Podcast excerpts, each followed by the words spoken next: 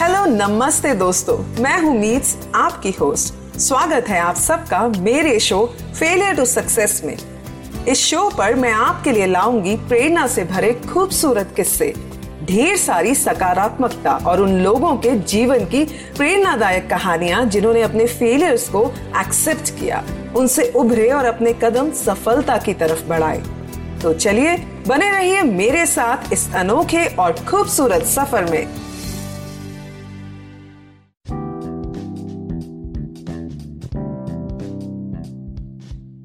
नमस्ते दोस्तों, कैसे हैं आप सब? उम्मीद करती हूँ आप सब बिल्कुल ठीक होंगे। मैं हूँ मीट्स और स्वागत है आप सबका हमारे चैनल फेलियर टू सक्सेस में, जहाँ हम आपके लिए पूरे विश्व से उन लोगों की कहानियाँ लाते हैं जिन्होंने अपने जीवन में बहुत हर्डल्स देखे, पर उन हर्डल्स से एक्सपीरियंसेस लेकर अपनी स्ट्रॉन्ग विल पावर डेडिकेशन और अपने हार्ड वर्क से आगे बढ़ अपनी फेलियर टू सक्सेस की जर्नी तय करी। दोस्तों, आज के इस दौर में अगर किसी बच्चे के अंदर कोई हुनर देखा जाता है तो मोस्ट ऑफ़ द पेरेंट्स बहुत अवेयर एंड ओपन हैं। वो अपने बच्चे को और इनकरेज करते हैं और टाइमली अपने बच्चों को उस पर्टिकुलर फ़ील्ड में गाइड कर उनको सब रिसोर्सेस अवेलेबल भी कराते हैं और बहुत यंग एज से उस पर्टिकुलर फ़ील्ड में गाइडेंस भी दिलाते हैं।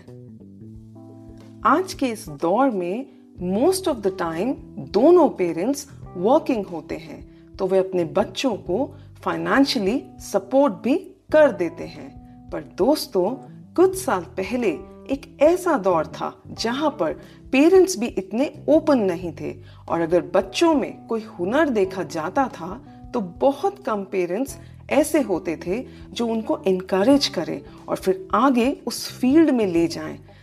Maybe because of society financial reasons और कुड बी अदर रीजंस अगर बात करते हैं आज के दौर की कुछ फ़ेमस फील्ड्स की, जैसे डांस मार्शल आर्ट्स या स्पोर्ट्स उसमें से अगर हम स्पोर्ट्स के बारे में सुनते हैं तो there has been lot of developments in this field फिर वो चाहे क्रिकेट हो बैडमिंटन हो बॉक्सिंग या रनिंग और एनी अदर गेम इंडिया में आज के दौर में स्पोर्ट्स को लेकर लोगों में बहुत अवेयरनेस आ गई है which is a very good sign आज यंग एज में ही अगर बच्चों के अंदर स्पोर्ट्स में इंटरेस्ट देखा जाता है तो मोस्ट ऑफ़ द पेरेंट्स भी अपने बच्चों को मेंटली एंड फिजिकली बहुत सपोर्ट करते हैं और उनकी ट्रेनिंग बहुत अर्ली एज से शुरू करा देते हैं। दोस्तों, आज मैं स्पोर्ट्स के बारे में इसलिए बात कर रही हूँ क्योंकि आज हम जिस फ़ेमस पर्सनालिटी की बात करने वाले हैं उनका रिश्ता स्पोर्ट्स से ही है और उन्हें किसी परिचय की ज़रूरत नहीं है। जी हाँ उनका नाम है पीटी उषा, जो कि एक फ़ेमस एथलीट है, जिन्होंने दो दशकों तक भारत को अपनी प्रतिभा के चलते सम्मान दिलाया था। और अगर आज किसी बच्चे से सबसे तेज दौड़ने वाले इंसान का नाम पूछा जाए तो वह पीटी उषा का नाम ही बताएगा। तो आइए सुनते हैं मेरे साथ इनकी मोटिवेशन से भरी सक्सेस स्टोरी को। पिलावुलकंडी थेक्के पारंबिल, उषा का जन्म 27 जून 1964 में केरला के एक गाँव पयोली में हुआ था। ये एक बिज़नेस फैमिली को बिलोंग करती हैं और इनके पिता का नाम ईपीएम पैतल और माता का नाम टीवी लक्ष्मी है। पीटी उषा को बचपन से ही खेल कूद में बहुत इंटरेस्ट था, पर उनको अपने चाइल्डहुड में बहुत हेल्थ इश्यूज़ थे। लेकिन बाद में स्पोर्ट्स एक्टिविटीज़ के चलते उनकी हेल्थ में सुधार आता चला गया। हाउएवर उन्होंने रनिंग की शुरुआत तब से की जब वो फोर्थ क्लास में पढ़ती थी। उन्होंने एक टीचर के कहने पर क्लास की चैंपियन के साथ रेस लगाई थी। और वह ये रेस जीत गई थी और तभी से इनका इंटरेस्ट टूवर्ड्स रनिंग डेवलप हो गया था। लेकिन उनका स्पोर्ट्स करियर 13 इयर्स की एज में शुरू हुआ, जब उन्होंने केरला सरकार द्वारा लड़कियों के लिए शुरू किए गए स्पोर्ट्स डिवीज़न में एडमिशन लिया था। दोस्तों पीटी उषा तो रनिंग में इंटरेस्टेड थी ही, पर उनके साथ साथ उनकी फैमिली का भी उनको बहुत सपोर्ट था। और जब वो ट्रेनिंग के दौरान अर्ली मॉर्निंग प्रैक्टिस के लिए जाया करती थी तो वो बताती हैं, उनके पिता एक स्टिक लेकर उस ग्राउंड में आते थे, जहाँ वो प्रैक्टिस के लिए जाती थी, क्योंकि वहाँ सवेरे सवेरे बहुत सारे कुत्ते होते थे। कहीं बार तो वो रेलवे लाइन के पास भी प्रैक्टिस करने जाया करती थी जहाँ पर वो वहाँ से गुजरती हुई गाड़ियों के साथ रेस लगाया करती थी। Wow what an intense dedication and hard work towards her passion like this Sochcast tune in for more with the Sochcast app from the Google Play Store दोस्तों अगर हम बात करते हैं 1970s की तो उस दौरान आप इमेजिन कर सकते हैं हमारी सोसाइटी की। And PT Usha being a woman कितनी focused hard working and dedicated थी।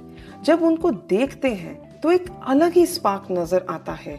और जब वो ट्रैक पर भागती थी, पूरी जील और एनर्जी के साथ तो नज़र नहीं हटती थी उनसे। और आप देख ही सकते हैं कि ये सब क्वालिटीज उन्होंने चाइल्डहुड से कितनी मेहनत करके डेवलप करी थी। उनको समुद्र के किनारे दौड़ना भी बहुत पसंद था। लेकिन ये सब इतना आसान नहीं था दोस्तों। हालाँकि पीटी उषा स्टेट गवर्नमेंट के ट्रेनिंग कैंपेन में शामिल थी। फिर भी उन्हें बहुत कम फैसिलिटीज़ मिलती थी। फॉर एग्ज़ाम्पल वहाँ पर 40 प्लेयर्स हुआ करते थे और उनके लिए लिमिटेड बाथरूम्स होते थे। इसके साथ साथ उन्हें स्ट्रिक्ट रूल्स को फॉलो करना पड़ता था। उनका दिन सुबह पाँच बजे शुरू होता था और रनिंग की प्रैक्टिस के साथ साथ उन्हें अपनी स्टडीज़ पर भी ध्यान देना होता था। इसी दौरान उनकी मुलाकात famous coach O M Nambiar से हुई थी, जो उनके करियर के लिए एक टर्निंग पॉइंट साबित हुआ। नाम्बियार ने पीटी उषा के अंदर एक अलग ही एंथुसियाज्म और एनर्जी देखी और पीटी उषा को ट्रेनिंग देनी शुरू कर दी और फिर एक ज़बरदस्त एथलीट के रूप में तैयार किया। फिर धीरे धीरे डे बाय डे उनकी परफॉर्मेंस रिफाइन होती गई। वो डिस्ट्रिक्ट से स्टेट स्टेट से नेशनल्स में परफॉर्म करती गई और आगे बढ़ती रही। ईयर 1980 में, मात्र 16 साल की उम्र में, पीटी ऊषा ने मॉस्को में हुए समर ओलंपिक्स में पार्टिसिपेट किया था और चार सालों बाद वो किसी ओलंपिक्स खेल में पहुँचने वाली पहली इंडियन वुमन एथलीट बन गई थी। लेकिन बस एक छोटे से फासले से पीटी ऊषा ओलंपिक का मेडल जीतने से चूक गई। ईयर 1986 के सियोल एशियन गेम्स में इन्होंने फोर गोल्ड मेडल्स जीते थे। और ये ना सिर्फ़ उनके लिए, बल्कि पूरे भारत के लिए गौरव का पल था। ईयर 1991 में उनकी मैरिज हो गई। उनके स्पोर्ट्स करियर में उनके हस्बैंड का भी उन्हें बहुत सपोर्ट मिला। उनके हस्बैंड मिस्टर श्रीनिवास खुद भी एक कबड्डी प्लेयर थे और वे हमेशा चाहते थे कि उषा अपने स्पोर्ट्स करियर में अच्छा परफॉर्म करे।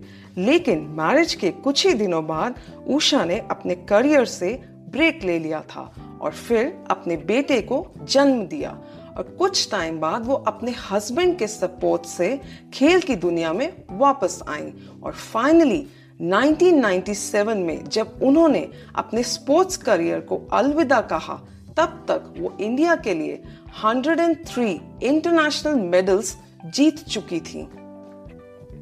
दोस्तों, पीटी उषा को उनके हुनर का बेहतर प्रदर्शन करने के लिए ईयर 1984 में अर्जुन अवार्ड और देश के सर्वोच्च सम्मान पद्मश्री से सम्मानित किया गया था। इसके अलावा उन्हें एशिया की greatest women athlete Marshal Tito award world trophy समेत तमाम पुरस्कारों से नवाजा जा चुका है। आज पीटी उषा अपने हस्बैंड श्रीनिवास के साथ अपना खुद का ट्रेनिंग स्कूल रन करती हैं, जो केरला के कोजिकोड ज़िले के केनलोर की पहाड़ियों के बीच में है। ओलंपिक मेडल को जीतने का सपना अपनी आँखों में लिए। आज ये एकेडमी युवा एथलीट्स की ट्रेनिंग के लिए one of the best and famous academy मानी जाती है। इस स्कूल के ज़रिए पीटी उषा स्पोर्ट्स के लिए कुछ करना चाहती हैं। पीटी उषा एक बहुत ही सिंपल हम्बल लेडी हैं। इनको अपने गाँव में पयोली एक्सप्रेस के नाम से भी जाना जाता है और इनको क्वीन ऑफ़ इंडियन ट्रैक भी कहा जाता है।